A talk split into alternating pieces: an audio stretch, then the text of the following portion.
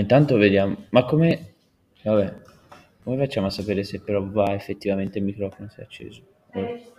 Eh no, lo so, lo so. Eh, ma infatti, ma infatti prima volevo sapere se c'era un modo eh, di no. sapere.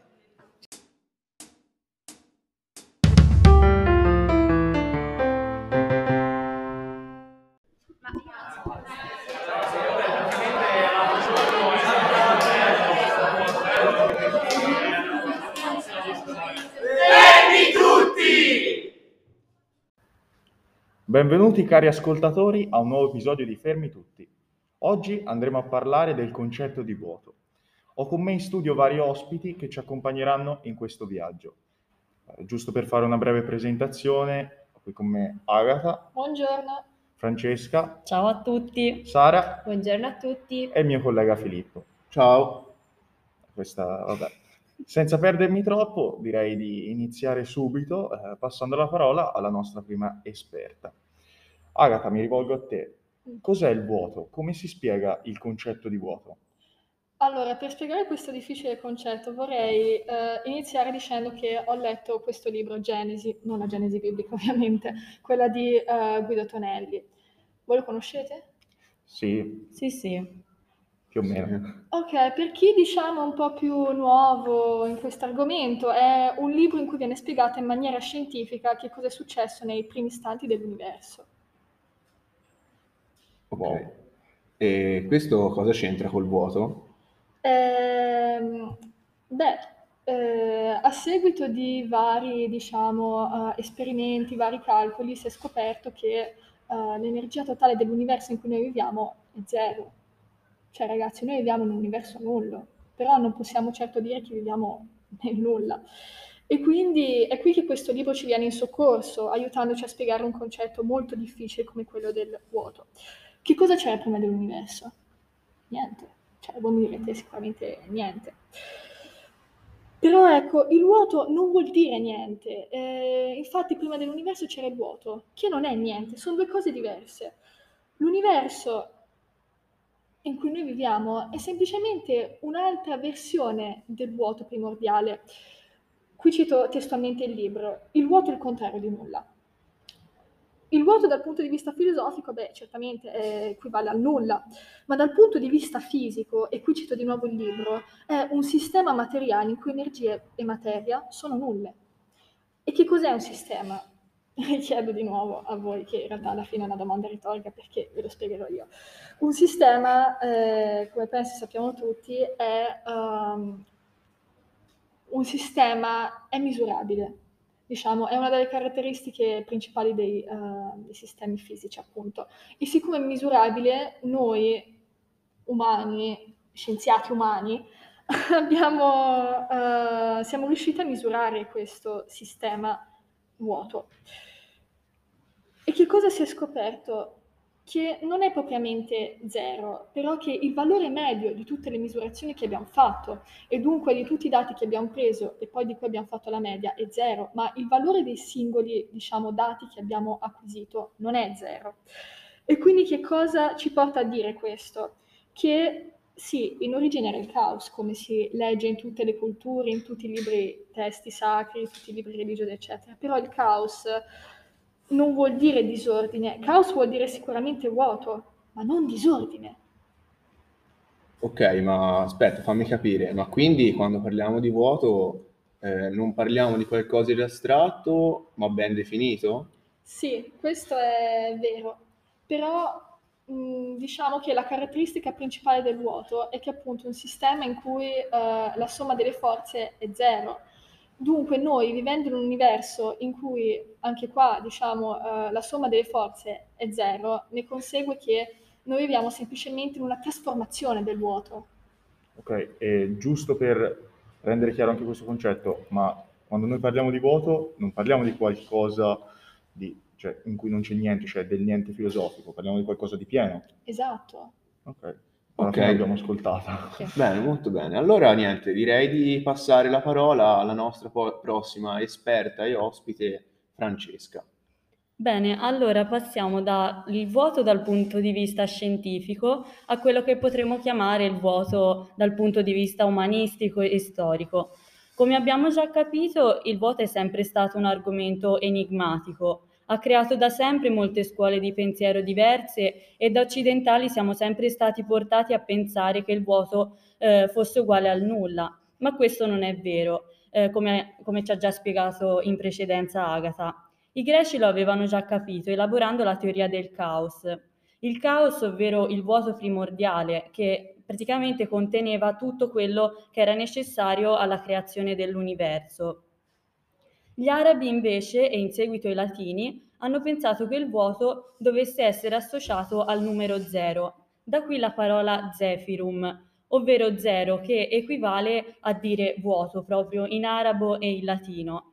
Um, infatti il vuoto va mh, inteso come somma di numeri positivi e numeri negativi, ovvero um, contrario di nulla e contrario anche di assenza e di mancanza. Quindi in sostanza eh, il vuoto è sempre stato diciamo, uno degli argomenti centrali anche eh, in letteratura e non solo in scienza. Ah, quindi Francesca, la mia domanda è questa, eh, come potremmo immedesimarci nella condizione di vuoto?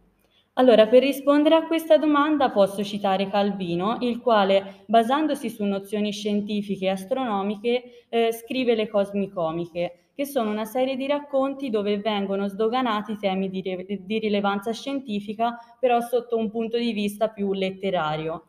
In uno di questi racconti si immagina un punto adimensionale, che però al tempo stesso è infinito, eh, quello che noi potremmo pensare come il vuoto, dove tutto è dove tutto è concentrato e dove è presente tutto ciò che è necessario alla formazione dell'universo. Ci sono persone, famiglie, insomma una sorta di società eh, che potremmo appunto pensare come un insieme di elementi che appunto formano un, un sistema nullo, come diceva in precedenza Agatha. Infatti appunto Calvino tratta proprio di eh, ciò che parlavano gli scienziati ma da un punto di vista letterario. Quindi eh, l'insieme pensato da Calvino rende proprio l'idea del vuoto, quindi una somma, un concentrato e non eh, l'assenza, come invece pensavano in precedenza eh, filosofi come Aristotele. Quindi il vuoto va inteso in maniera positiva, infatti al suo interno avvengono mutazioni, tutto si muove e fa sì che venga creato qualcosa di superiore. Aspetta un attimo perché in questo momento ho un vuoto mentale.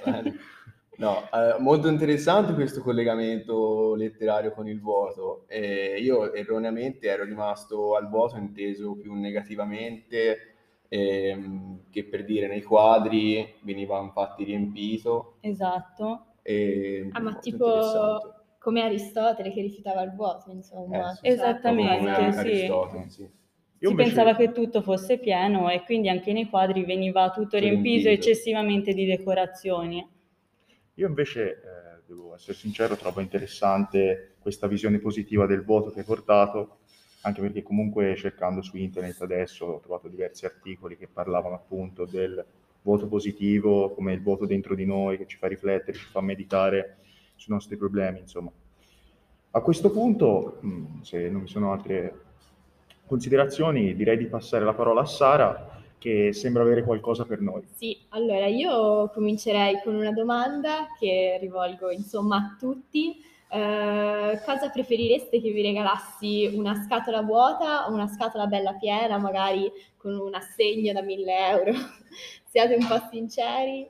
Sincero, Certamente quella piena. Un assegno da 1000 euro. A me anche 100 euro bastano. ok, io invece vorrei parlarvi intanto di cosa uh, pensa- si pensa nella maggioranza delle tradizioni uh, culturali di Oriente, nelle quali l'idea di vuoto è la condizione per l'accadere di ogni avvenimento e per ogni trasformazione. È un sinonimo di infinita ricchezza, di possibilità, di massima apertura e libertà. Esponente di queste correnti, giusto per fare un nome, era il taoismo, per cui il vuoto, quindi, non è visto come semplice negazione del pieno, ma anzi come entità di per sé esistente. Anzi, la cosa da sottolineare, la cosa proprio curiosa, che si va a contrapporre a quello che voi avete detto, è che eh, è proprio il pieno che invece nella cultura orientale è concepito come stasi, nel quale non c'è movimento e proprio per questo occorre fare spazio perché cose nuove arrivino, occorre far vuoto affinché il nuovo accada. Quindi potremmo fare molti esempi, potrei fare molti esempi, eh, una scatola vuota come ho appena detto, ma eh, anche per esempio una brocca, la, la cui utilità è data proprio perché è vuota. È curioso anche notare, per riattaccarmi anche alle mie colleghe, ad Agata e Francesca, inizialmente ad Agata, come la filosofia taoista presenti analogie dei concetti eh, con la scienza moderna. Infatti per la fisica quantistica, che sembra un parolone, però andremo a semplificare molto, il vuoto è pervaso da continue fluttuazioni, si dice che appunto eh, lo spazio vuoto non sia affatto vuoto, appare tale solo perché appunto eh, la creazione, la distribuzione incessante, distruzione incessante di particelle su intervalli temporali brevissimi è impossibile da rilevare. Quindi diciamo che per eh, la, le teorie occidentali, orientali scusate, ehm, anche nel vuoto eh, c'è un po' di pieno e anche nel pieno c'è un po' di vuoto, quindi come lo yin e lo yang, che è un simbolo che si usa molto oggi, vero? Eh, Esatto, sono, sì, sì. Sono complicati questi orientali. Eh, eh. sono Sì. complicati, sì, sì, sì, Però sì, sì. appunto, come diceva prima Francesco, è interessante perché vedono il vuoto come eh, qualcosa di positivo. E diciamo che eh, l'attualità del pensiero taoi- taoista è il fatto che solo creando un poco di vuoto anche all'interno della nostra vita si crea la possibilità che qualcosa di nuovo arrivi.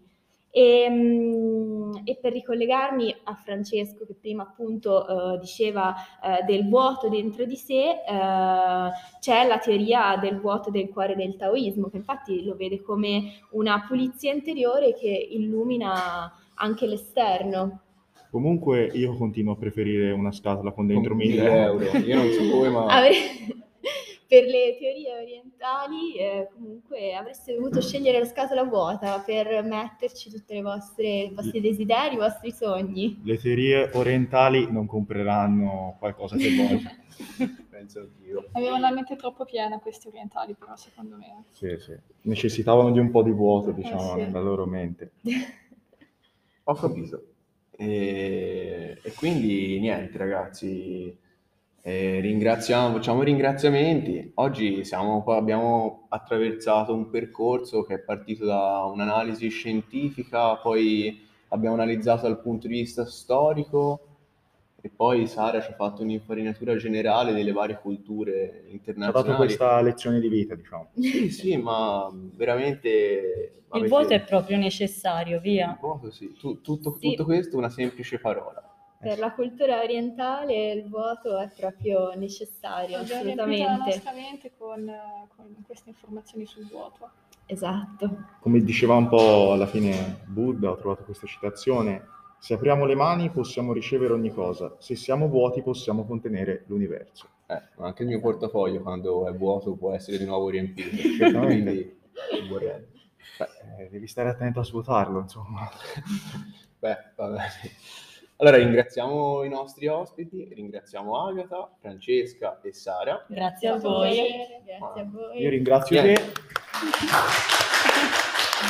E va bene, ricordiamo di seguirci sui nostri canali e vi lasciamo eh, i nostri contatti in descrizione. Followateci. Consigliamo, credo Agatha, consiglia anche la lettura di Genesi. Sì, libro molto consigliato di Guido Tonelli, cercato nelle migliori librerie. Sì. Perfetto. Allora, alla tutti. prossima puntata di Fermi Tutti. Ragazzi, mi sento barbero. Anche io avrei scelto la scatola con 1000 euro. Fermi tutti. Pomarola Mutti. Va bene.